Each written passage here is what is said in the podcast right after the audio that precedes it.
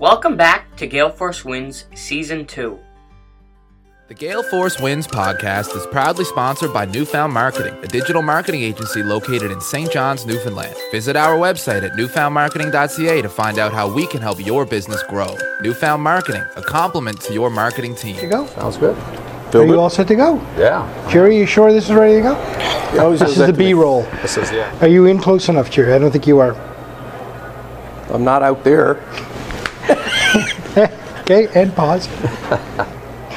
and welcome to another edition of Gale Force. And what a pleasure it is. Here we are in Dartmouth Crossing in Nova Scotia, and we're actually in uh, the hotel lobby of one of our former guests that have been on this show, and it's a real pleasure to be here. And uh, it's always fun to be in conversation with people that are doing interesting things, have done interesting things, and uh, I can tell you we're certainly excited about our next guest. I'm Alan Dale, and with me, as always, my good buddy from the East End of St. John's, Jerry Carew. How are you, Jerry? I am doing really well, as I always say I am, but I am. And I got to tell you that this one I'm really excited about. Tom, sitting here, who will introduce himself in a second, and I started. I started working uh, in the radio business in St. John's, Newfoundland, in the early '90s. My first job, Alan, of coming out of business school. Tom was part of the management team there, and he was an impressive individual. Had a lot on the go, uh, very uh, approachable, and I am fascinated by his journey. Had some recent health issues. We're going to get into all that, and I'll let Tom talk about it. But I'm telling you, Alan, I'm really excited about this because I feel like it's coming back to my roots. The very first sales job I ever had, this man was part of the management team. That's excellent, Jerry. I can't wait to dive into it. Your first job in the early 90s, you were about 35 back then. Good for you, getting a job that I was early just on. doing the math myself. yeah, I was doing the math there too. Tom, why don't you go ahead and introduce yourself? Thank you very much. First of all, for the invitation, and, and great to uh, to catch up with you both in person because we've done this kind of virtually as a, as a catch up about a, maybe a year and a half ago. Uh, my name is Tom Ormsby. Um, currently living here in Halifax as well. And uh, but Jerry's right. We uh, we worked together uh, a long time ago, and I'd forgotten it was your first uh, job out of business school. Wow. Yeah. Not my first job, Alan. Let's clarify that. No, no, no. You're I the did one have that a few jobs. Out of business. When I was Tom, in my he said teen- his first job. I thought I heard that. Well, Did I? Well, back. yeah. And, yeah. He's But- fact checking me. he is indeed. Well, he should be. and and uh, my journey uh, currently is um, I, I'm in public relations and communications. That's really where I've been the last 20 years, and it's been uh, it's been a great part of my career. I've had a, I've had um, I've been blessed to have I I think about three careers. That's the best way for me to describe it. And uh, but the PR piece has been tremendously rewarding. They've all been rewarding, but I really I think this is where the um, evolution was for me was to end up in this particular space, and uh, and and I enjoy it very much. Tom, let's go back before we get into those three careers. Let's go right back to the beginning. Where'd you grow up? How did you grow up? Yeah, how, how and where, really different, I guess. Uh, born in Toronto, and uh, to Scottish parents who uh, immigrated to Canada. Uh, there was four of us, uh, imagine now, so it was my sister, who's just about a year older than me, and then less than two years after me were twins. So we had four kids in the house, oldest was three. Wow. So that's a handful for two shift working parents. Uh, my father was a police officer, my mother worked uh, uh, in healthcare as an x-ray technician in the hospitals, and, and uh, but we went back to Scotland actually as kids. I spent uh, school year in Scotland, yeah, went to school in Glasgow and uh, which really kind of set me up for eventually coming to Nova Scotia. I think you know because I've had this got the Scottish piece looked after. You know we've got Irish heritage and the rest of the family as well. Uh, so that was really interesting going to school in Scotland for a year. That was uh, that was quite unique. Uh, back to Canada, How old were you then when you were six turning seven or seven turning Okay. six turning seven. I think. pretty young? Yeah. Absolutely, yeah, and that was you know, still had inkwells on the desks, you know. Oh yeah, the roll-up chalkboard. Um, we still had milk before Margaret Thatcher killed the milk program. Apparently in uh, in the UK, we used to get milk every recess. It was mandatory; you couldn't get out. So now, as an adult, I wonder about the poor kids who might have been lactose intolerant or something, right. you know, or dairy uh, issues. But uh, yeah, that was that was quite unique uh, going to school uh, in Scotland. Uh, nine of us living in a two-bedroom flat with my grandparents and one of my aunts. Yeah, two bedrooms, nine people. Wow. Yeah, yeah. Um, no fridge. We never fridge, but we had a pantry in the corner and a hole in the wall to keep the cold air coming into the pantry.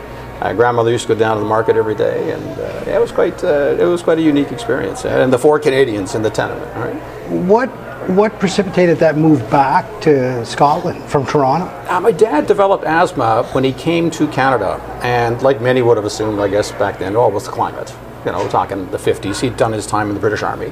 He'd done actually more than his national service requirement, and then he, he came to Canada, became a police officer, and he developed asthma. And then so, you know, he said, well, maybe I need to go back. Maybe it's just the climate here is just in the cold. Even today, God love me, he's 86, and you know both parents are doing well. They're both 86. And, In but- Canada, they're living- yeah. and they still, uh, you know, they're still active, but the cold still gets to him. Right. So moved back and brought us all with us. Right, my first airplane was a, Toronto to, Gla- to Glasgow uh, Prestwick, I guess, airport, and uh, and that was our adventure. One suitcase, we sold everything. You know, whatever we had was in one That's a suitcase. big upheaval for a young family, isn't it? No kidding. Yeah, my brothers were just about kindergarten age, maybe. You know, um, yeah, it was quite. It was it was good. And we got the classic old person tale. It was literally a two mile walk to school, because that's the school my aunt taught at. So we had to walk with her to school and then back again every day. And uh, she eventually became a headmistress, and she's retired now as well.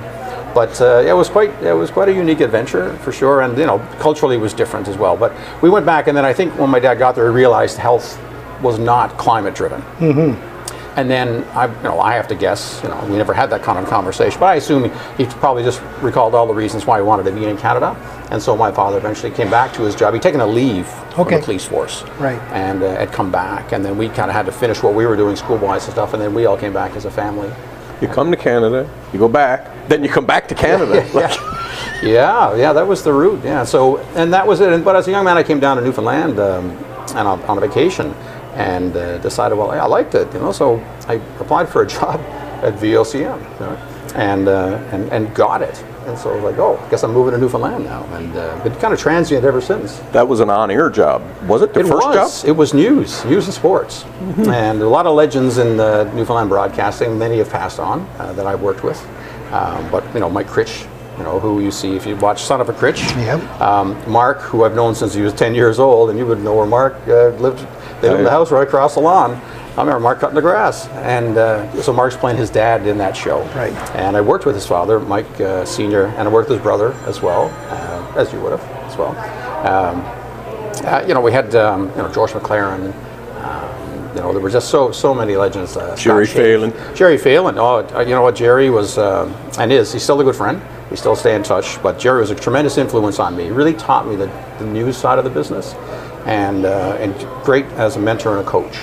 I, you know, uh, he really did get me to uh, to understand the business, and it was it was a tremendous learning. I was very I was lucky to work for such good people. Well, I'm going to say this, Alan. I was 100% commission salesperson, and Tom, part of the management team. The people at that station molded me, and it sustained a 30-year business development career Yeah. for me. Uh, talk about Elmer Harris. Yes. Uh, oh my Yeah. lord. It's funny, I was thinking of Elmer just the other day myself. Yeah. Yeah. Incredible individual. Yeah, yeah. When I, the, you talk about complete and absolute decorum. The gentleman never ruffled. You know, he was complete, uh, under control, thoughtful person the entire time, which was great because we were such a run and gun industry. In you know, and news was what we fed. Um, our listeners, right? That was kind of the core of VOCM. It was the guaranteed news station, and so you know, was whatever was going, we were going at 100 miles an hour down the road with our hair on fire, and uh, Elmer was just Calm. you got it. He's just, he was the great uh, yin to the yang, right? How long has it been, Tom, since you've been on the air at VOCM? Because you went by Tommy O, correct? Yeah, Brian Rogers uh, gave me that name. I didn't start that way. That wasn't for the news, though, was it? No. That was a show. I was doing it. No, I was doing it as news. Um, I was a news person. But Brian Rogers, who was uh, another great pro in the booth, what a pro. I learned so much from Brian uh, how to prepare to be on air. And, uh, and Brian, for some reason, just stumbled on my last name, which is not difficult. It's six letters, and you pronounce every one in order. Say it for us. Ormsby. But people hear all sorts of versions of that somehow when it comes out. And Brian kept stumbling on it. And when he would introduce me for the news, and and so he said, "Okay, come on." He even said, "Coming up is Tommy O." Tom. So he kept saying it. Then other people on the station would introduce me as that. Coming up is Tommy O. And then eventually I transferred out to Carbonear, Newfoundland, which is about 90 minutes from St. John's. It was the second largest station we had in the network to become the morning person, and uh, which was another great experience for sure. And people there used to use my name on air as well. They would call me Tommy O, and I, I kept using my own name. Right. And then one day, I was at an event, and there was a wonderful na- lady, um, Doss Mercel from Harbor Grace. And it was a sports event, and she was probably in her 80s at that point, and she was what a what's this lovely woman, great career. You know, she was getting inducted for her time playing tennis in Cuba in like 1930s or something. It was really. It was unique. Yeah, yeah. And I remember, what a what a wonderful woman. And she's, I introduced myself, and I had my VOCM red jacket on, my blazer, and I, and she said, "Oh, do you know Tommy O?" And I already introduced myself as Tom Ormsby. and she's, "Do you know Tommy O?" And I'm like, "Well, actually, that's what they call me." And that was the day I said, "I have to surrender."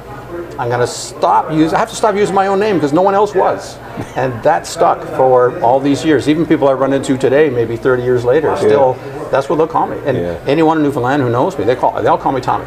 So you haven't been on the air with Tommy O in. Oh, t- over 20 years, 20 years at least. That's I know Alan's dying to ask some Well, there's a lot of questions in there, uh, Tom. So, um, or Tommy O. what do you want to go by here today? Well, it's funny. My family calls me Tommy. Yeah. Unless they introduce me to somebody, then they call me Tom. Yeah. Because my dad is Tom, and his dad was Tom. So to my Scottish family, I'm young Tom. Okay. Right. So I'm all of them. Right. You're, all- you're everything. Okay, young all of Tom. them, yeah. Uh, let's go back to young Tom for a yeah. second. Uh, what was it about Newfoundland? You said you vacationed there and then you applied for a job. Tell me about what you found in Newfoundland back then that made you want to be there. Well, it was just for me. You know, I had friends in Newfoundland at the time, and uh, it was just a place that I had. You know, I was there and I, I enjoyed it, but I was also looking for work, for broadcasting work, and, and it, I was working kind of part time in Toronto in radio at. Um, at the time, CKMW was called then. It had a series of on-air names. It was a sister station to CFNY, which is known now as the Edge in Toronto. Right. You know, very alternate rock and things like that. And you know, everyone always said if you're looking for a real full-time gig to get your foot in the door, you got to go east. Okay. And so that, that was that was part of it, right? You know, it was just uh, heading east to try to try to land somebody. It's like going north. You got your foot in the door and stayed there, what, 20 years? Oh yeah, Maybe was, more. um, it was about it was about twenty, but I think nineteen. I think. Yeah. yeah. You'd be the first fellow from Toronto to move to Newfoundland to get a job.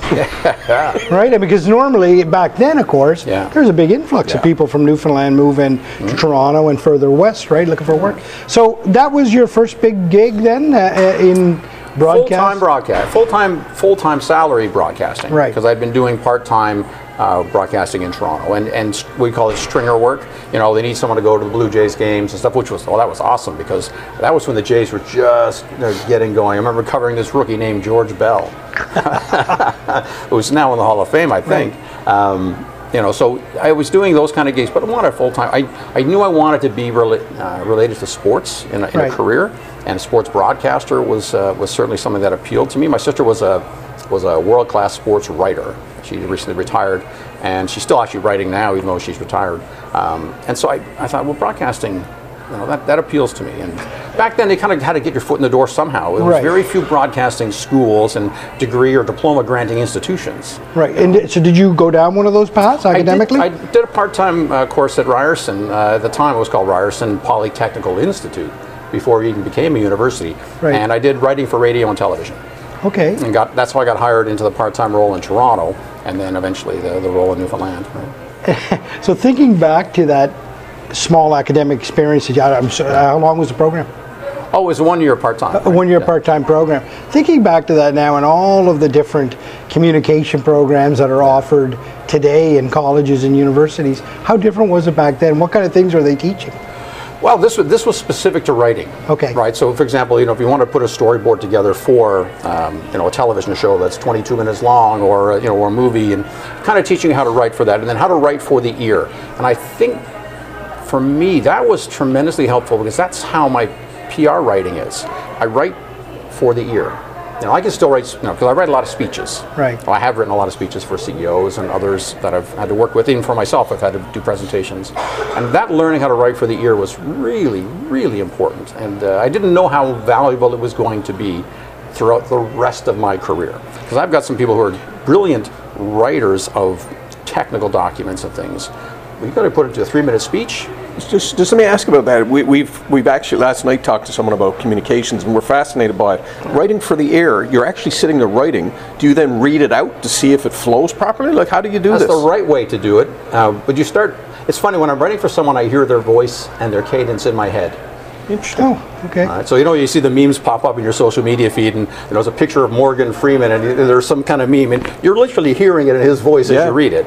And so when I'm writing, I'm writing to say, okay, is this for Jerry? Is this for Alan? Is this for me? Is this for who? And what's their style? And so as I write, obviously we've got some messages that we need to make sure get communicated across and heard and hopefully digested with the audience. And so that's what it's about is what message am I trying to write? How can I get that message out based on the person and the format? You know, is it a panel? Is it someone who's going to be reading right from the podium? Are they doing a presentation? But I'm generally trying to can I break this down so the person who has the least amount of knowledge in this field still can understand it? And then also trying to write in a way to bring the person with you to the message. And, and I say that not to influence them, but not to scare them. Mm-hmm. If you start with, because I've been involved in two mine closures, mm-hmm. having to put tools down for two mines. Wow. And one of them was instant, like told them that moment.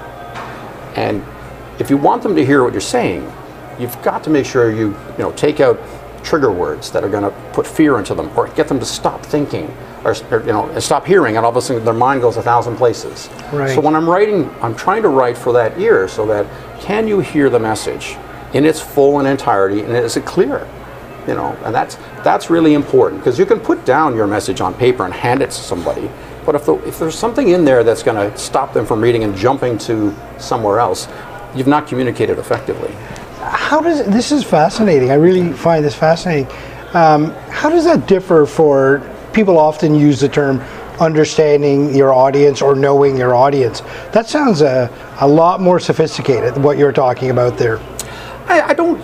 I guess it could be, but I, I, I think at the end of the day, it's being empathetic to whoever's you're communicating to. All right. When I used to coach, I did a lot of media coaching for some of the executives and, and for my team and for supervisors who were going to be maybe at a career fair and maybe someone wanted to interview them.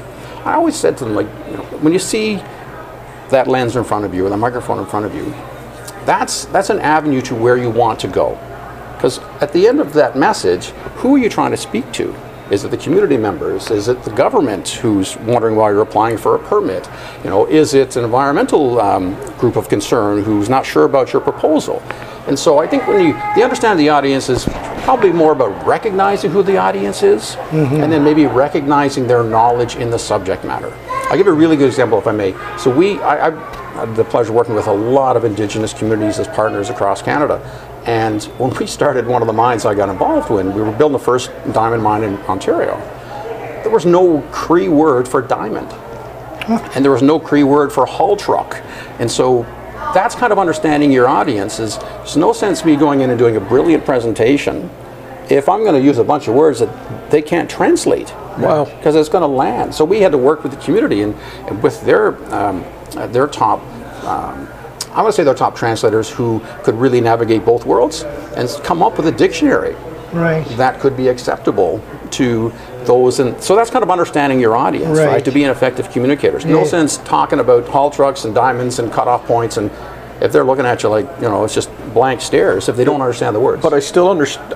I'm still trying to grasp what you're saying here. This, I've never thought about this.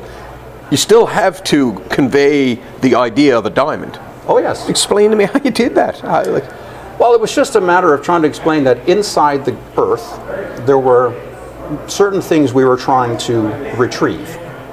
And the way we would do it would be having, to, in this particular case, dig a hole in the ground. Yeah. And then it, as the dirt and other pieces come out with it, we're going to run it through a facility and we're going to separate the dirt from the material we're looking for. And that material is a diamond. All right, so they they didn't have a direct translation for the word diamond in Yep. Cree, right? But and I can't recall at this moment. It's my fault for not remembering. But we there was a word that they could Right, use yeah. to, to describe the diamond, Right. You know, Okay, and sometimes it's yeah. it's a longer process. Like you know, sometimes you translate from English to French, and it seems like the translation is Right. twice as long. We go from English to Cree. It's even longer than Right. because it's kind of describing everything maybe in a, in a more wholesome way. fascinating, Alan, isn't it? Oh, it really is, right? I mean, it- first of all, to discover that this, these words that we're using aren't going to resonate. It, it reminds me an awful lot of Tom when I first joined the Navy. I remember going through training um, with a lot of francophone uh, officers, and we, we were, I was a, a Mars officer, a naval warfare officer. There's a lot of technical terms Yes. that we were throwing around in English freely. And I knew that my friends, my Francophone friends, this was, I mean, these words were hard enough for me to kind of get my head around, or concepts were hard enough for me. And then I was like, oh my God, how are these guys doing it? And then I watched these guys advance to admirals and things like that. And I'm thinking, remarkable at their very foundation we were speaking not only was it not their language but we were speaking our language that was hardly understandable to us Yes. and we never took that into account Yeah. we never acknowledged that this is going to be twice as hard for you guys to make it Yeah. you know what i mean and No, so I understand uh, 100%. you know and I, that resonates very strongly with me that's it's fantastic tell me this tom do you remember the best speech you ever wrote and maybe the opposite of that Ooh, the best speech I wrote. Um, I'm proud of, of some of them. I guess uh, I hope I'm allowed to be proud of things. I, I prides us in, right? But yeah, there. Well, there was one uh, that I, I wrote not too long ago, actually, a few years ago, uh, when we were uh, introducing a new project concept for a mine that we were intending. We had purchased a property in, in northern uh, in Nunavut, actually. Sorry, and we wanted to mine it completely differently. We wanted to reduce the environmental impact to almost zero.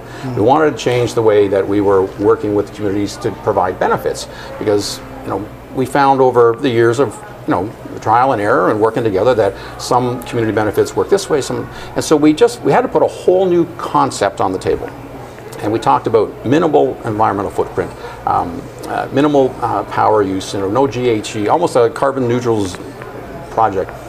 And it was introduced at a technical conference actually in Ontario, and it was for the CEO at the time. And I wrote it for him. Um, you know, we, wo- we worked over the concept and what were the key messages and things. And he got a standing ovation at the end of it. And it was I was proud of that one because it was a concept that the mining industry in the, our country had not ever tried. Yeah. Now we at that point still hadn't tried it, but that was our project intent. So that one went over really strong. We got a lot of requests. Can you come speak in Australia? Can you come speak and talk about this mining concept? We just wanted to change the classic, bring in as many trucks as you can and put this giant hole in the ground to, can we make this little tiny little hole and still maximize everything for the community? It may not come across um, and right now is the way it did because it was a, quite a long uh, speech, but a standing ovation at the end by the audience, and so that was. Uh, Now give me the opposite of that. What's Two. one that you, Two. you go back No- and say, I wish no I could- names, no names. No names, you don't have to give names. I, I just, it was because uh, it wasn't that they were really bad. It was that I didn't know my speaker. By the way, before you go into this, we're called Gale Force winds, but we we discovered Gale Force adversity leads to wins. So with that, so what do they say? Finish your story. Uh, what is? Uh, uh, uh, calm, uh, calm waters never made a good sailor. That's right. So, so there were two, and it was the same thing. It was a general manager from one of the mines I was working with, and actually it was also the president, president CEO of the company. Separate events, but same thing. You know, going, I need a speech, right? You know, I need a speech. All right, so what? Okay. and how much time were you given to make this Uh, happen? enough, you know. and Okay. That, that part's okay. so I- we can't blame them for giving you short window. no, to no, it. no. So Okay. I wrote them this. I wrote them each separate speeches, and they loved it. And then I heard them, and I'm watching them boot these things all over, you know. And I'm like, what? and so what it was, I didn't realize, and my fault maybe for not asking, that they like to ad lib Right. as, as a as a habit. I didn't write these to be ad libbed. I wrote these, you know. Mm-hmm. Yeah. We, we agreed on mess. They read them, you know, and said proofread and signed off on them, and and then I watched them deliver them, going, oh, this is a train wreck going on here.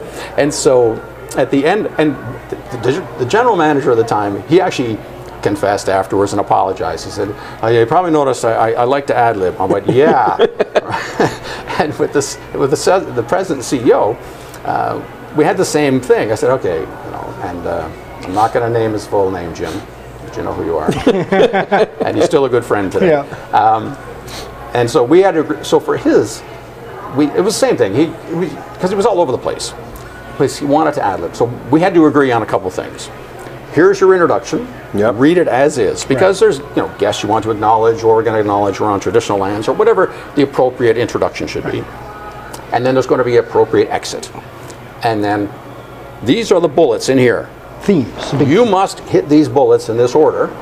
You can talk to them any way you want, but these bullets these are the things that we we must communicate to the audience. Right. So in your style, you can. So that's how we address that. So I, I don't ever had, I never had a speech that you know they walked out on or anything like that. Luckily in my career, um, but those two were like, whew, those were those were just. You know, you're just watching something happening, and you just can't stop watching it because it's just a train wreck.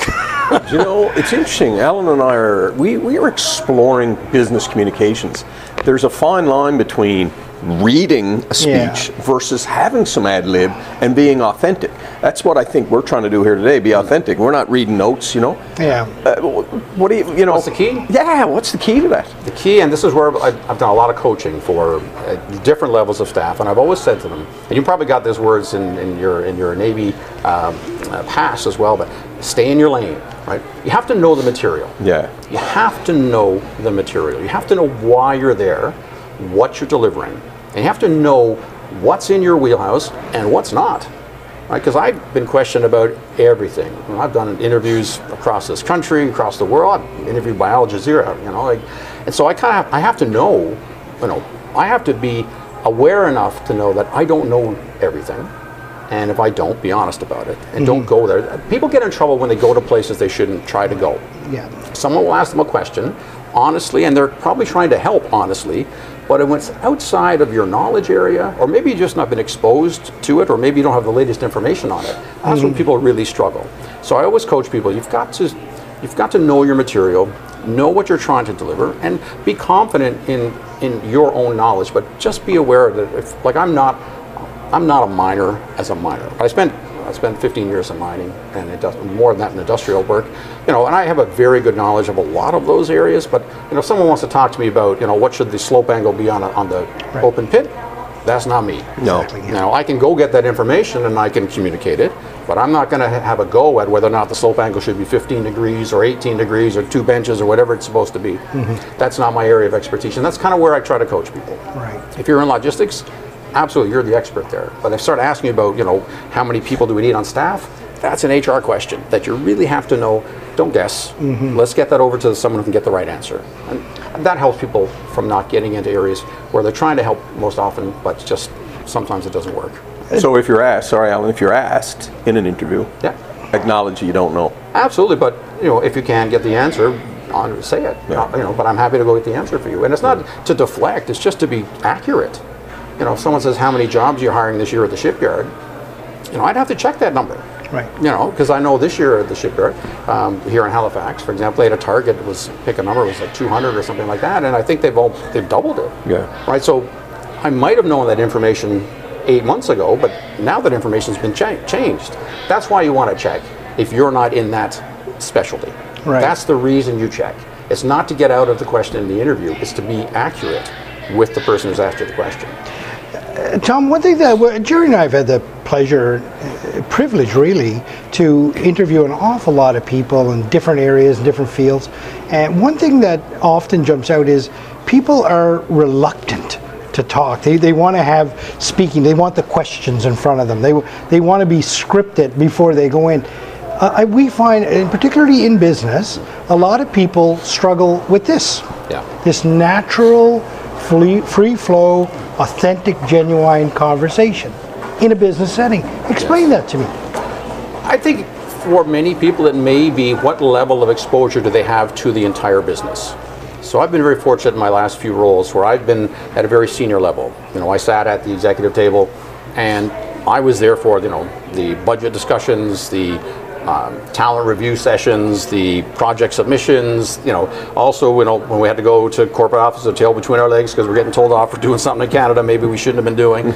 And I think that's probably where the level of um, preparation concern may come from. If someone has not had that uh, broader access to material, it's really uh, that's where they're going to want to go and get sign off on information as well, and, and they should, to be honest. Yeah. Again, because budgeting could change, you know, every month to month. All of a sudden, you look at the last two and a half years with COVID. Yeah. Mhm. You're trying to put plans together, and you can't like you know. You're waiting six months for a household good to get shipped to your local Home Depot or something. You know, imagine what it's like trying to run a business. Right. And so I think that might be where the comfort level is coming from. But someone who's probably got more senior access should be more comfortable because they would have a more complete picture. Right. I, I, that's always how I try to coach people. What do you What do you know? Where's your level of expertise? Where's your Where's your lane? Yeah. And I'll help you with that. You know. Right. Uh, we've got, we went down a heck of a, a rabbit hole here, but it was very fascinating. Okay, so back to VOCM. So that was your first gig. You said you had three big ones. That was your first one. And then where did you move on to next from there? Uh, briefly did some marketing for the golf industry in Newfoundland because I was trying to. I, I knew I wanted to go to corporate communications. I knew I wanted to head that direction. I had met some people in there. I had a lot of exposure because of my radio days. And when I was uh, working with Jerry in radio, my role was very out front and public for the company, and so. You know, I, I- we stopped counting. I've done over 1,500 uh, public appearances for the organization. Um, you know, everything from, you know, um, Little Miss and Mr. Fire Chief to, you know, to uh, to big events. Uh, you know, I hope I emceed the Chieftains when they came to St. John's for their first concert. You know, Played on stage with them for the final set as well. I just want to point that out, out there. I What did you play? Uh, Bodhrán and Bones. Oh, you got you got Alan's interest. Alan's a drummer. Yeah, there we go. Respect. Bodhrán and Bones. Respect. You actually With I'm the all- Chieftains. I've got my my Bodhrán signed up on the wall. I mean, you know, uh, poor Paddy Moloney, God rest his soul, passed away this last year. Paddy's on there as well, and Dennis Bell, who was the harp player. Mm-hmm. Yep. Yeah, he was still with the Chieftains at the time. It was the first solo show, mile one. Is that right? Yeah, Wow. yeah. So I so I knew I wanted. To. So that's go four down. careers then. Okay. Fair Yeah, well, that He wants to go was the- down this rabbit hole. Yeah. But anyway, Uh, so, so I wanted, so I, I looked for roles, so I had a contract opportunity and did some marketing there, and then I had a, an opportunity with uh, the late John Efford, who just passed. Uh, you know, he was a provincial member of cabinet and also a federal member of cabinet, and John was building up a bit of a team in, uh, for his uh, office in Newfoundland. So I got in. It was more media relations focused and outreach in Newfoundland. So I kind of started. That kind of started me down a more public relations type uh, format for me. And so I did that for almost three years with John and, uh, and with the department. And then uh, when the government changed over, of course, you know, everyone who was with the ministers at the time, you all exit, which is normal. And so looking for another opportunity. And a friend of mine who I'd met through Ottawa had sent uh, this email saying, look, there's a company looking for someone in public relations uh, and communications for a natural resources project in Ontario. So, well, sounded like an interesting Yeah. uh, rabbit hole to go down as well, and and so I did. It turned out it was De Beers uh, making their entry into Canada. Wow. As uh, you know, they had a 120 plus year history at that time around the world, and they were going to build Ontario's first diamond mine. So they were looking for someone to do uh, public and corporate affairs for the mine in. Uh, project office was based in Timmins, Ontario, but the mine was another 500 kilometers north of that. Remote fly in, fly out, middle of nowhere, Hudson Yeah. Bay lowlands, James Bay lowlands. And so that really, that then was the formal part of my uh, my career. So I, I maybe had my career in two chunks, really. You know, the broadcasting side and government side, which really was still community outreach and, and public relations and public-facing events and stuff, and then into the more formal corporate communications. And so that uh, the De Beers uh, was almost almost 14 years, I think. Oh, uh, wow. with De Beers. Yeah, uh, it was it was a great run. They merged Canada and South Africa business units at the end, Right. And so they had actually put a role in for me, but it was a role I really didn't really have 100% interest in. So we agreed that I would just, you know, Yeah. thank you very much for our time, and we'll part friends, and uh, and ended up here in Halifax. And then you make your way back east. Yeah, I had uh, someone reach out to me about a role here in, uh, in Halifax, the Halifax Shipyard. I was looking for a, a director of communications, and the timing was just right. The De Beers piece was was coming to an end, and this was something they wanted to put on the table, and so we, we said, what the heck, you know. Um, Next, next stage of the adventure, and so we headed down east just in time for COVID. Oh, okay, so you came down. Shipyard yeah. was up and running. Shipyard Contracts in place. Yes, We build ships here. Campaign was over. Yeah. Won it. Right. That's right. Uh, the the, uh, the HMCS Harry DeWolf was under construction in its final stages of construction, and this is the uh, the first uh, vessel in the uh, the Arctic and Offshore Patrol vessel fleet that uh, is being constructed. Six, well done, ship. We've been on it. Yes. In yeah. the Turks and Caicos. Oh yeah, tough life, eh? Yeah. Uh, we worked hard down there, Tom. That's it. Yeah, I, I can We tell. did. I can tell. And uh, and so yeah, so it came down to help because they um, they were the shipyard was maturing and a different you know they they they'd rebuild the shipyard. You know they, they got their startup. You know they got the contracts in place. You know construction was underway. Now they needed to to kind of work on some reputational issues and things like that. So I came down to give them a hand with that. Right. And uh, you know so great. Uh, a great opportunity to uh, understand more about the Navy. I've got uh, Air Force and Army in our family, no Navy, so this was, uh, was a very interesting journey for me to be Your dad was exposed. Army, My dad was British Army, yeah. Grandfather, great grandfather, British Army. and here you are now building ships for the Canadian Navy. And your Yes. brother was in the Air Force. Brothers in the Air Force just retired after 38 years, and our oldest uh, son and our daughter are both in the Army. Is that and right? And our youngest is, uh, is heading down that road as well.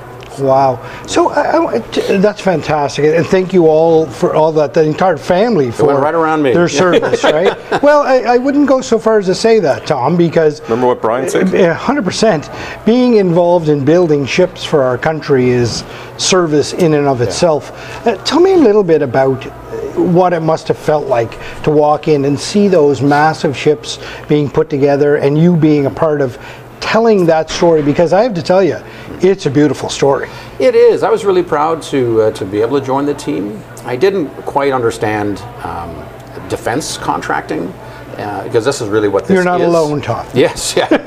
Apparently, most of the world, if not all of the world. But um, yeah, so I didn't understand it from that. So that was an interesting aspect. But I was very comfortable in large industrial settings. Um, I visited mines, obviously here in Canada and other parts of the world. In my in my role with De Beers, you know, I've seen 400 ton haul trucks going down the road, which are bigger than houses. Uh, you know, so to see stuff on a big scale, like, you know, I'm pretty comfortable with that. But it's still pretty impressive when you're seeing a 6,400 ton ship being uh, built right here in Halifax, and the next ones are going to be even bigger than that when they get to the uh, Canadian surface combatants. But it was really exciting uh, and interesting to see how ships are built now. You know, I mean, we have keel laying. I'm doing that in quotes because it goes back to the old days when they took the best wooden beam and made the keel for the vessel. Yeah. Now, vessels of this size are all built in, in, in almost like Legos. And so there's no real keel laying, although we still have a keel laying ceremony. Right. Uh, but it was really exciting to be inter- uh, involved in that, especially since I was involved in the delivery of the first ship, having to work with the Navy and the government of Canada on you know, that transfer of the ship, both legally and uh, ceremonially, over to uh, over to eventually uh, Commander Gleason, who was a fine gentleman. Yeah. Yeah. Uh, Tom, I ju- uh, just got to jump in there. Alan, around this time last year, we were lucky enough to get a tour of the Halifax shipyard. Or the, That's right. That's how you and I reconnected. Yeah. It was, I'm just getting goosebumps because I had never, you, you're comfortable with big things. I mean, I spent 30 years doing advertising. I'm proud of Irving, frankly. It might sound weird to say that, but it's incredible. Pieces of steel, the equipment that's needed to Yeah. make this move, it's incredible. Well, it, well, it was. It is incredible, right? And uh, the whole national ship procurement strategy, whether it's Irving or Davie or Seaspan, this whole shipbuilding industry springing alive in our country again, which, quite frankly, it had kind of it had tailed off for uh, many, many years. Well, when we delivered the Harry DeWolf, it was the first Navy combat ship been delivered in 25 years. Right. Now it's part of the combat package, you know. So people should. It's an Arctic and offshore patrol ship. It's got a very tremendous function. It's going to be probably one of the most versatile uh, type of ship in the Navy's history. Right. Uh, but it's the first time they'd had a ship like that delivered in over 25 years, and it was the largest one. Yeah. It was the largest one as well. And, and the great thing about building ships at home, a lot of I used to have to deal with the regular, you know, traffic on your social media channel stuff saying, ah, it's all too expensive. And that. Yeah. For every dollar invested in Canadian shipbuilding domestically, it generates three.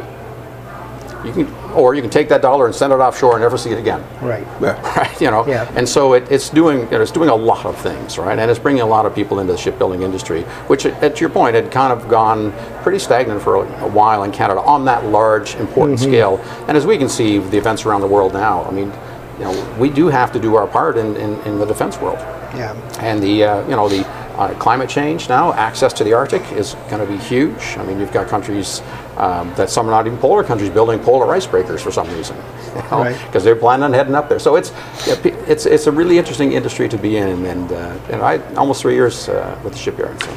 So there you go. So you talk about service being all around you, but service was you were serving right there in that moment. So thank you for that. So, so Jerry and I had the privilege of sailing on Toronto, uh, which I Yes. A ship actually another ship built by Irving Shipyard, Yes. but that was built in New St. John, Brunswick. yeah. In Saint John, New Brunswick. So we had the privilege of sailing from St. John's, Newfoundland, back to Halifax. Went on board a ship of the, uh, a tour of the Margaret Brooke, uh, and then walked in the back of the uh, Irving shipyard where the steel was coming in one end and ships were coming out the other end. Exactly how it works. Right, and it was impressive like you wouldn't believe. We were excited to meet you that day because we had been in communication on LinkedIn and the like. You weren't there that day. Where were you? You went dark for some You reason. went- Yeah, yeah. I was uh, I was lying in a coma in the Halifax in, infirmary. So take us there. Wow, you know it's it's um, it's interesting. You know I've um, I've said this uh, to others. COVID probably saved my life, and I don't think anyone expects those words in the same sentence. Right. And I had been working pretty hard at the, at the shipyard, and, um, and I've been golfing, and uh, but I just I wasn't feeling well. And at the time, that we're talking just over a year ago, in fact, um, about a year, 15 months ago. At the time, I just wasn't feeling great, and we were getting ready to deliver the Margaret Brooke to the Navy. Literally, I'd done all the planning, everything else is ready to go. Okay, I'm going to be in at 7 o'clock in the morning because we're going to sign the paperwork with Ottawa, and we're going to turn over this fantastic vessel to the Navy. Big day. It was a big day. I was really excited. you know, I've been working hard all week, but I just wasn't feeling great. So you're, you're, you're talking about a very public event happening the next day?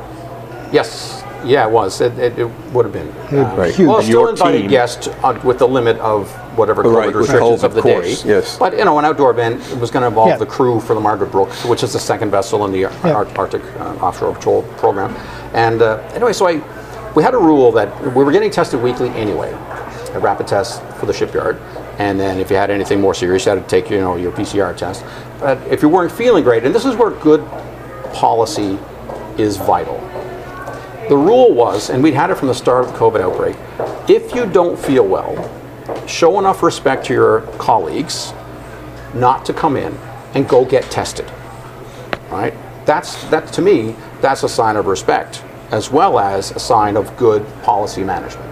And so I just wasn't feeling great and I just I texted the team the night before said I don't think I'm going to be there for this early morning legal signatures that we need to do for insurance purposes and things like that to hand over the vessel. I said, but I should be there in time for the event in the afternoon that the public event will be. And I've written a speech, you know, for the president and you know for the handover and all this stuff. And uh, I said, so the next day I got up, I just didn't feel great. Went to my local COVID uh, testing center. My wife drove me. You know, I said, I'll pop in and get that done. Popped in, and I was. I guess I was. There's a lot of good fortune in my life. The person who took me in was a nurse. Now, a lot of these centers had a mixture of nurses or other persons because it's you know administering the swab, and as long as there's nurse oversight and things like that, I'm, I believe you know this is how they work. But I was lucky there was a nurse there who happened to take me, and so she you know she said, "How are you doing?" Ah, not too great. You know, I think I know what it is, but just it's kind of bothering me. But I need to get to work. You know, I need to get a test. So I took my test, and then she ran my vitals, and she said, "Just go sit over here for a minute. I'm going to get the other nurse over." I'm like, okay, you know, I'm thinking in my head, I gotta get ready for work tomorrow, and we're delivering a ship, and I just golfed in the club uh, match play. I got eliminated, you know, I walked the course. Like, you know. Anyway, the next nurse came over and she ran my vitals. and She said, can you, just, can you just wait here for a minute? I'm gonna, gonna call a doctor. I'm like, at this point, I'm going, what is going on? And uh, so I'm, now I'm texting my wife out in the parking lot. Yeah. You know, like, uh, you might want to get in here. And uh, so my wife just happened to come through the door as I'm getting this text. The nurse comes back and says, We just spoke to the doctor. Here's his name. We've got an ambulance for you. It's on the way. I'm like, You got to be kidding me. That's exactly what I said. Like, what, what is going on? You've got, no, you've got to get, we've got an ambulance. You have to get to the hospital. And like, tell, well, my wife just walked the door. We can drive. They said, well, take this name. That's the doctor. They'll be waiting for you. And I'm like, they're going to be waiting for me. Like, you know, I just golfed two days ago. Anyway, so we drive down the hospital, and the person checking me in um, was a little, I, I, I say checking me in. The person does the, one of the people doing the initial screening was, you know, you sit down, and I got I had the name here. Here's the name of the person. The doctor, they, no, I don't know that name. And they were kind of half indifferent, you know. Uh, I guess they've got a lot of things going on. And Sure, sure. so- And you COVID, went in an ambulance. no, we drove. My wife dropped me in the door. She went to park, and uh, I went in and I sat down and I said, "Well, I got sent here from the COVID clinic. Here's the doctor's name." So they start the routine again. You know, doing my. Uh, Sure. He got up, and he ran into where the doctors and nurses were. He ran in, and they came running out, and they all grabbed me, just as my wife was coming in the door, and then they all ran me into a room. and started putting oxygen into me. And I'm like, what is going on? And I was there for uh, several hours, and that night I was uh, intubated, uh, put into a coma, and they called the family and said, you better get in here. Tom, I, I'm struggling with this is because you're, you've golfed two days before. Well, you're I was working all obviously up, walking. You're working. So what was happening is my heart was failing, and I didn't know. And it was leading to a lack of oxygen and stuff moving through my body effectively. And I guess this is what they were picking up with all the vitals that they were checking. But it, apparently, that particular day it got to the point where it was it was critical, and I was induced in a coma. Uh, I was in a coma a month, and uh, my and there were tr- what happened then. I also had double pneumonia because dur- for the heart failure was causing the pneumonia. So now I had double pneumonia. So this is why I was coughing apparently. This is October. No, this last- is July. July. That's right. Because Last you weren't there when we went. That's right. And So- uh, and so my heart was failing. I didn't know, and so I was put into a coma. And then I went sep- sepsis, which is when you get the full body infection. My goodness. So now they're piling every every antibiotic and everything else into me. I had 20 different monitors at my bedside. I was fully uh, intubated um, on life support, and I was uh, I was on life support 41 days in total. And they were trying to figure out how to well, they were trying to battle the infection and the and the sepsis. That's what they were trying to battle, and the pneumonia while mo- monitoring my heart. But at first, they didn't know it was my heart. They figured that out the next day. They kind of did some tests and kind of eliminated it down to my the valve of my heart was failing. So congestive heart failure is, is the description. So this went on. So I was in a coma for a couple of weeks, and uh, they were planning on doing the surgery on one day. And then so doctor said, "Well, we're going to push it out a couple of days because there's two other people tomorrow who need to have the surgery ahead of, of your husband." This doctor talking to my wife. The next morning, six o'clock, they phoned and said, "You better get in here. We're doing the surgery now, and bring the family." And I had crashed that morning, and one of the nurses had saved my life basically that morning. And so they pulled me forward to do the surgery, and then uh, they did surgery on me that day to replace the valve in my heart and repair it. Not um, repair it, not replace it. And then uh, I crashed on the table again. They spent three hours keeping me alive in the uh, in the operating room, brought the iron lung and everything in, and uh, I was uh, I was in a coma for two more weeks after that. Yeah, and uh, I woke up, uh, no idea what happened, no idea how I got there, no idea why everyone was around me. I didn't know where I was. The tubes come out of me everywhere. I was 41 days on life support. I was 63 days in total in intensive care. Um, you know, tracheotomy, I got plenty of scars all over. Uh, yeah, tracheotomy, and feeding tubes. I lost 51 pounds because I just was bedridden. I was in hospital three months in total. Uh, pneumonia had come back, double pneumonia had come back. Uh, m- multiple organ failure as well. Uh, multiple blood transfusions, di- dialysis. Uh, yeah, it was quite a quite a ride. There's so much to. Well, we're glad you're here. Thank first you, of yeah. all, Well- so uh, so much to dive into. Um, I don't think we've ever had anybody on the show that's been in a coma. I don't think I, I didn't know one else. But by but I'm way. curious.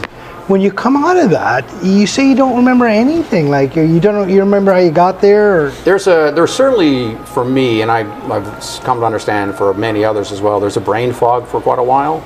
Um, you know, I had other things go on as well. I had microbleeds, which are kind of mini stroke type events when I crashed in the operating room. microbleeds in your brain, or yeah. Yeah.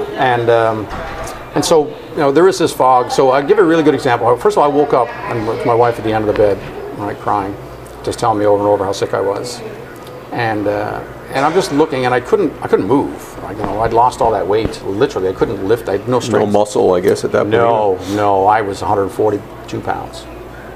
Oh, I'm 180 shit. right now, so you can imagine what I look like at 140 Yeah. my grade my grade nine weight, right?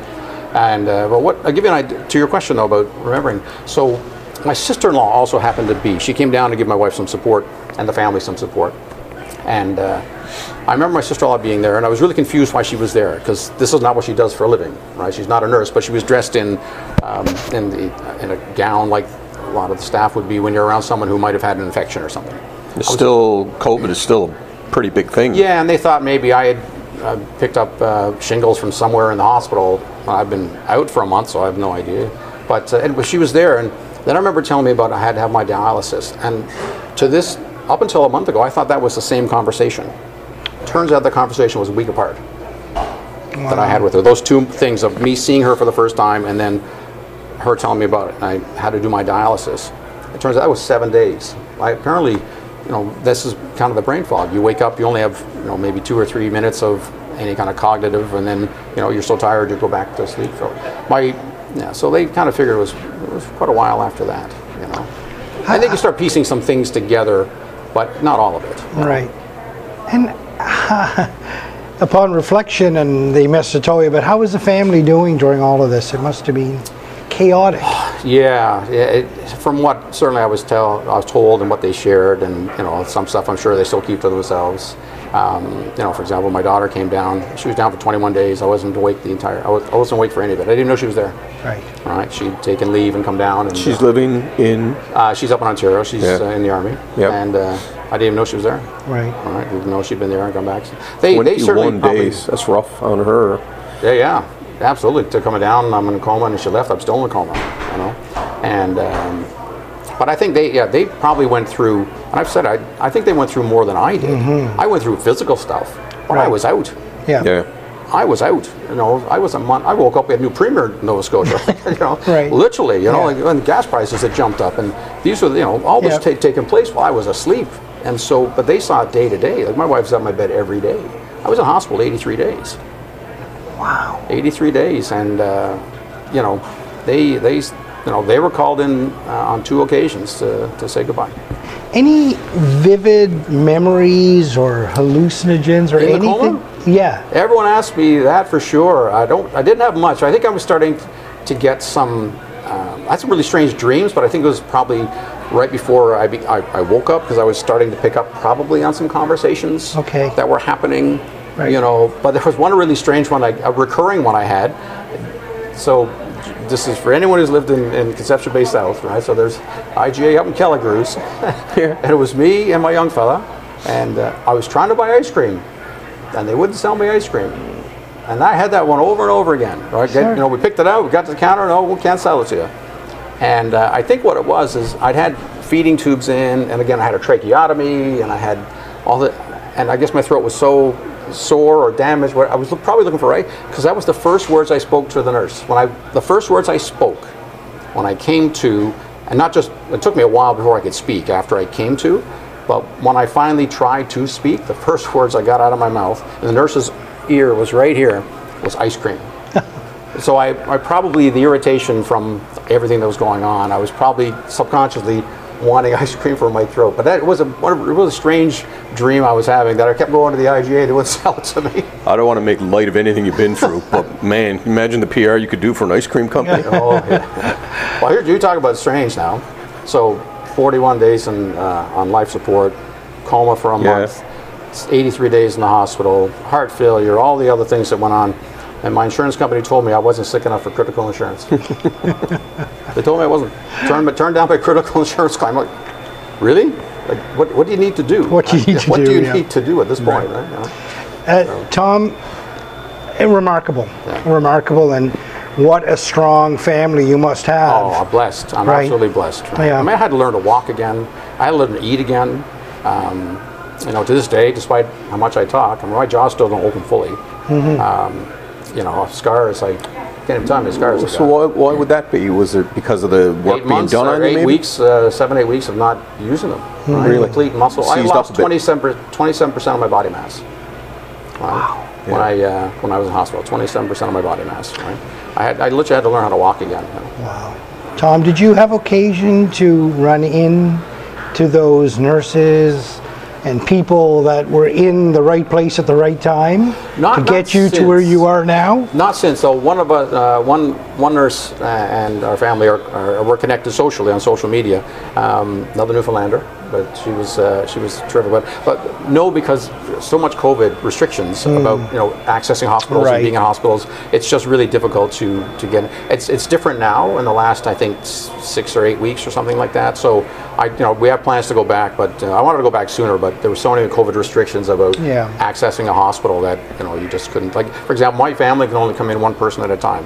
Yeah. And if you changed out that person, they couldn't come back for another week Right. right? So you couldn't have someone pop in to check on you the next day, and no, it was one person per week, That, basically. that really complicated it for you. No wonder your family Yeah. had it harder than you, frankly. they sure did, and they saw everything. Like, you know, they had to make some some pretty difficult decisions. You know, um, just, So, uh, Tom, uh, your mom and dad, where were they in all of this as it was going on? Because they live in Ontario, correct? yes, yeah. But my wife was uh, the hub for everything, right? She kept everyone informed.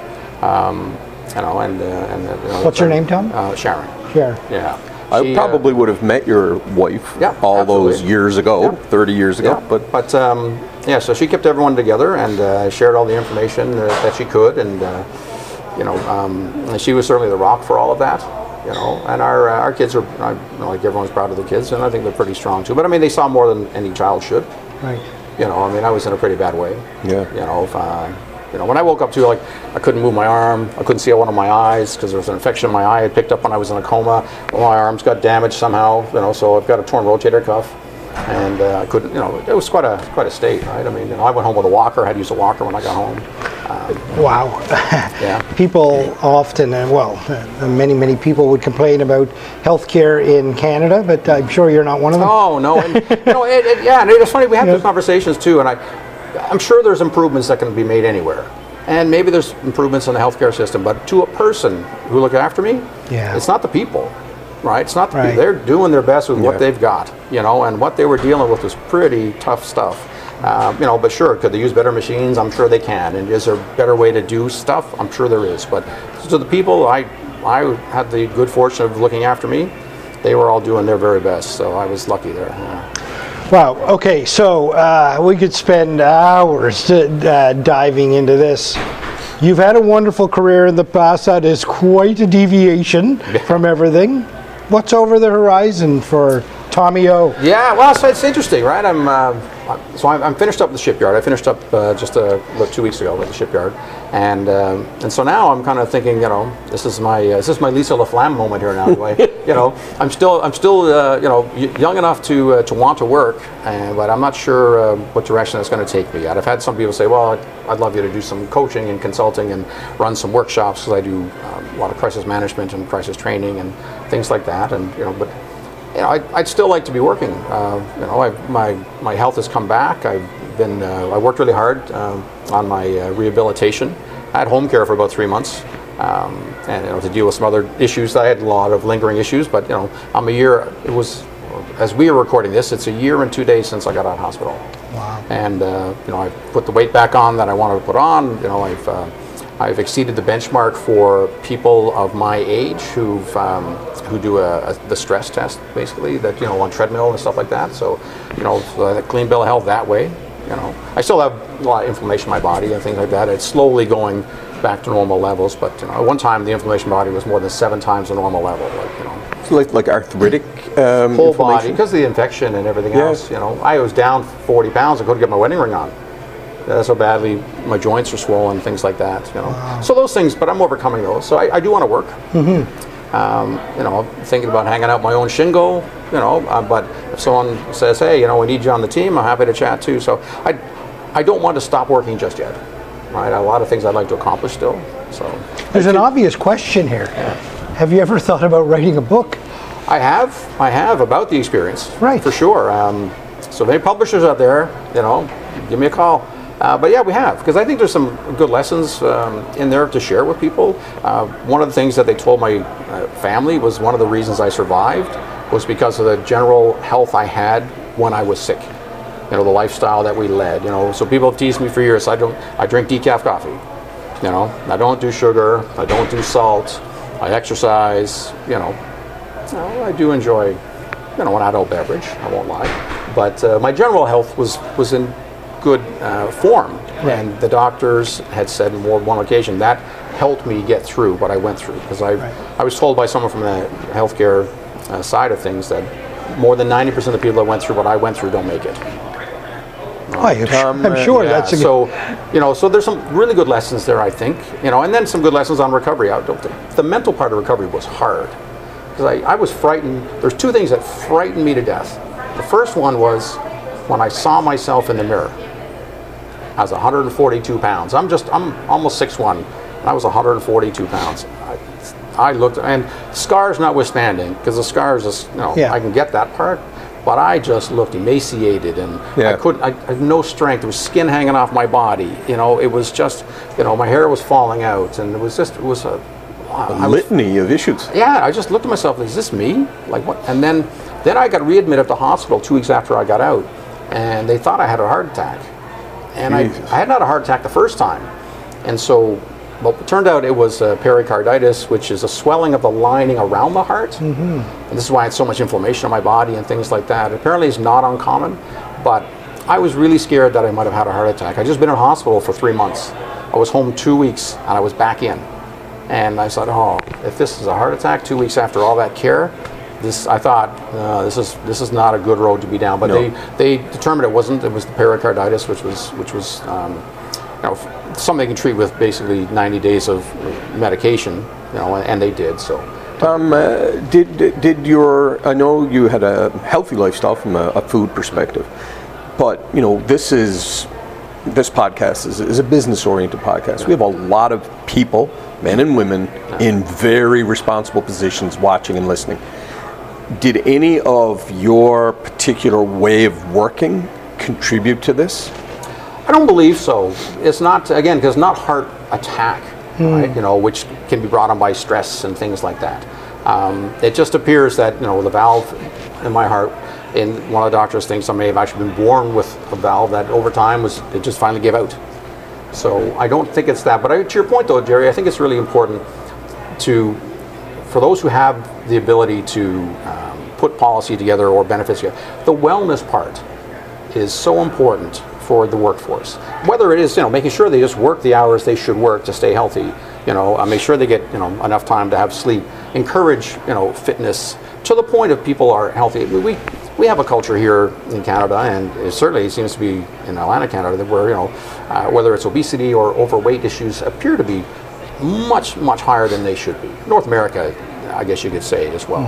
And, you know, that that would be my message to those in, in power uh, positions of power influences. You know, is, are you are you providing your team members that kind of um, support? You know, both mentally, you know, and emotionally, um, to find out, you know, how can you make their lives healthy? How can you help make their lives healthy? Is they're gonna it's it's an individual's choice at the end of the day. It's my choice not to have caffeine right. because I know it's not good for me. It's my choice not to have sugar, add sugar to my stuff, and sugar beverages and stuff like that. You know, I make those choices, right? But some people need help making those choices, and if you have the ability to do it, it, whether it's through your organization or otherwise, you know, that's that would be my message: is to really put, you know, try to try to get involved in that because that's what apparently helped save me. Well, just I want to jump in there, Alan. I mean, uh, in the I was in the newspaper business after the radio business, and that had daily deadlines. There are some individuals that never survived in that particular role, but I did, and I thrived on it. I guess problematic. Part of it was I'm so passionate about that industry. I'm very passionate about what Alan and I are doing, and uh, I do know Alan and I have talked about this. Like tomorrow, we're going to be at DEFSEC. We're going to produce 30 interviews in three days it's, I worry sometimes about my own intensity and I'm trying to rein it back. You're smiling, I see, you know, but to be successful in business, you've got to have intensity.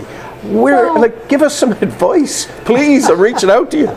Well, you know, it's funny. right? So I'm a, I'm a PR guy, Yeah. public relations guy. But well, we work in our industry on setting what's the goal. What's the goal? Yeah. Right. And so, and it's funny. 'cause I've had a lot. I've worked for a lot of presidents, CEOs, and when I put forward, you know, my, um, Uh, I guess, the measurements of what we are going to be uh, trying to attain in the upcoming business year. I have to go through this coaching thing with every new one because I'll put down things like, you know, safety targets being achieved. And they're looking at me going, well, that's the job of the safety person. I'm going, no, no. It's my job to support the safety mm-hmm. team to right. get to those numbers. Just like it's my job to help the production team mm-hmm. to get to their production numbers. So what do I have to do to help that team? And so to me, it's about goal setting. You know, you're you're going to DEFSEC, and for those who are watching the, the here. It's a it's a defense uh, uh, show here every year in Halifax in October. It's one of the big ones in the country. And you know, if you've got 30 interviews, I mean, to me, you know, you've set a goal for yourself. You know, and is it realistic? And we've all heard about SMART goals. You know, it's measurable and attainable and, and things like that. But I think it's always the goal at the end of the day. So the for me is passion. I think I, you call it intensity. I call it passion. I think there's a difference, right? Mm-hmm. You know, but then with that passion, it's still recognizing things like, am I at my best? What's what's stopping me from being at my best? I've told my team members many times 'cause we've done so much. We've done a lot in crisis management. We've flown all around the country and stuff like that to deal with issues.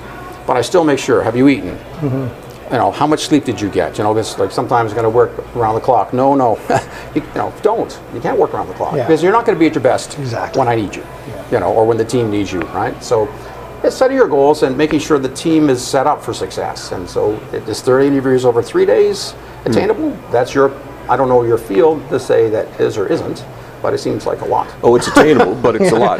But uh, you know, I'll say something. I, I, I, frankly, I'm amazed that you're willing to throw your hat back in the ring uh, after what you've been through. You deserve a break. Give us an idea of this. why. Why, Tom? Why put your hat back in the ring of business? Well, it's not necessarily just about business, but it's just I enjoy the field of public relations. I enjoy because public relations ideally is two-way relationships. That's really what public relations is about, and I enjoy um, getting to those mutual goals. You know, I enjoy the style of work. I enjoy coaching. I enjoy coaching so much more this stage of my career. You know, I really keen when I take on someone on the team. You know, let's work on on your professional development. I Yeah. think that's probably what drives me the most. I I, st- I have a lot. I believe I have a lot still to give, and if it's in the coaching space or developing of teams and things like that, that's that's probably probably the, at the end of the day is what's driving me. I don't want to I don't want to not share what I've been so lucky enough to learn, and I've learned from some unbelievable people, and I just want to pass that stuff on. And so that to me, you know, I can do it in a setting where there's you know still business goals being achieved, but there's individual team goals and individual development goals being achieved at the same time. Uh-huh. Tom, we often ask our guests on Gale Force Winds to leave the audience with a, a piece of advice. Now, you're a guy who's had a remarkable journey, a tremendous emotional event in the middle of it for you and your family. Coming out the other end, you look like a million bucks. Oh, thank you. You can tell an amazing story. You're, you're it's uh, you're clearly back on your game, or clearly very close to the on your game right now. Um, what would that piece of advice be? What would you say to people? I just I probably just build off what I was just sharing with Jerry and yourself there about um, that personal development. All right, that's so important. Like I I've seen in my career where know it gets one of the first budget items that gets shaved when numbers start getting tight. You know, all of a sudden, you know, it's like, oh, we can't we can't do that training. We can't. That stuff has to continue because if you keep empowering your team and your and your and your and your employees and your colleagues through that, then they'll keep bringing more to the table. Yeah. Right? That's to me. That's the advice. Is you know keep keep that professional development going. And and I know there's different models. You know, like oh, you can be taught in house with a mentor. Okay, great, but make sure it's a really good quality mentorship program, not just something ad hoc on the back of a napkin. Like keep developing your team, and because your team will, they'll they'll want to keep putting stuff back into the organization because you're putting stuff into them. Right. Right. To me, that that would be the, my advice. Jerry, your thoughts? The- Missed me after all these years, didn't you? I, I, listen, you are always an impressive individual. You have certainly, your personal growth journey has, has been spectacular. I can just tell, Alan, you're so impressed with this conversation, so am I. I mean, it's one thing, Tom, to talk about your business journey. It's another thing to have that near death experience and be in a coma for how many days again? Month. I, I, I can't even begin to express uh, my thanks to you for telling us about this. Because when we talked, I wasn't sure if you wanted to go down that road, but I'm sure anyone watching this is very thankful that you're such a good communicator and you're willing to share that story because, frankly, you know, this is an amazing uh, experience to be sitting next to you and, and just, I am so inspired to do better because of what you've been through, and I appreciate you for being here. I appreciate those words, Jerry. We've been friends for a long time. One last question. Yes. What was it like walking up on the stage with the Chieftains?